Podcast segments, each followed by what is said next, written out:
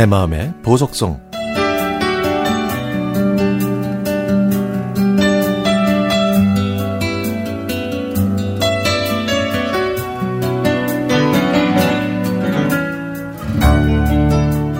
그녀를 처음 만난 건 2002년 여름 대학생들이 모인 전국 행사였습니다.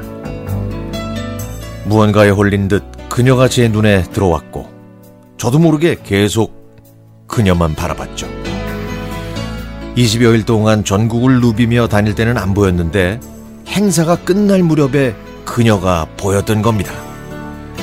이것이 우리의 신기한 인연의 시작이었죠.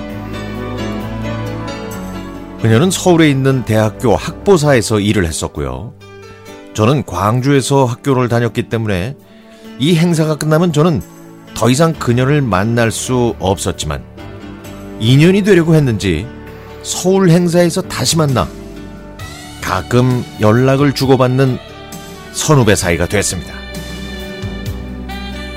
저는 졸업해서 서울로 왔고 이젠 그녀에게 더 가까이 다가갈 수 있겠다고 생각했죠. 그런데 어느 날 야구를 좋아하는 그녀와 야구장에 갔는데 그녀가 반지를 뀌고 있는 거예요. 그걸 제가 봤던 거죠. 그녀에게 남자친구가 있었던 겁니다. 그녀의 남자친구는 제 학보사 1년 후배였습니다. 그런데 어느 날 그녀가 보자고 해서 상암동 월드컵 경기장으로 달려갔습니다.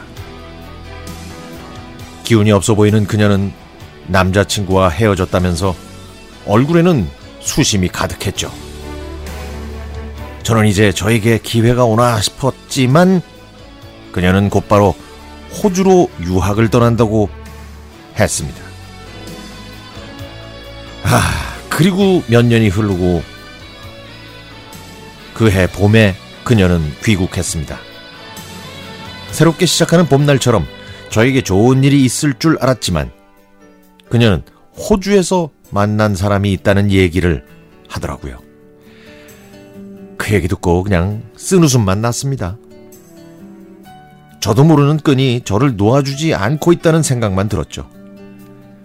얼마 후 저는 친구들과 야구를 보러 광주로 가는데 그녀한테 문자가 왔습니다. 선배. 화기애애했던 차 안의 분위기는 갑자기 조용해졌고 저는 내려야 하나 말아야 하나 고민하고 있는데 두 번째 문자가 왔습니다. 저 걔랑 헤어졌어요. 저는 당장 그녀에게 가고 싶었지만 또 한편으로는 화도 났죠. 그래서 저는 계속해서 광주 야구장으로 향했습니다. 야구가 끝나고 그녀에게 전화를 걸어서 어디냐고 물어봤더니 그녀는 풀 죽은 목소리로 호주에서 만났다가 귀국해서 헤어진 남자친구를 만나러 부산으로 간다고 하더군요.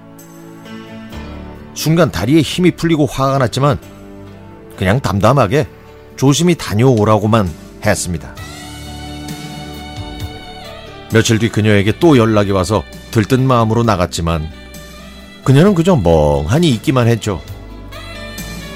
좀 더 시간을 주면 되겠지 하는 마음에 그녀의 주변을 계속 맴돌다가 편지를 써서 보냈지만 답장은 오지 않았고 이때부터 저도 슬슬 지쳐가기 시작했습니다.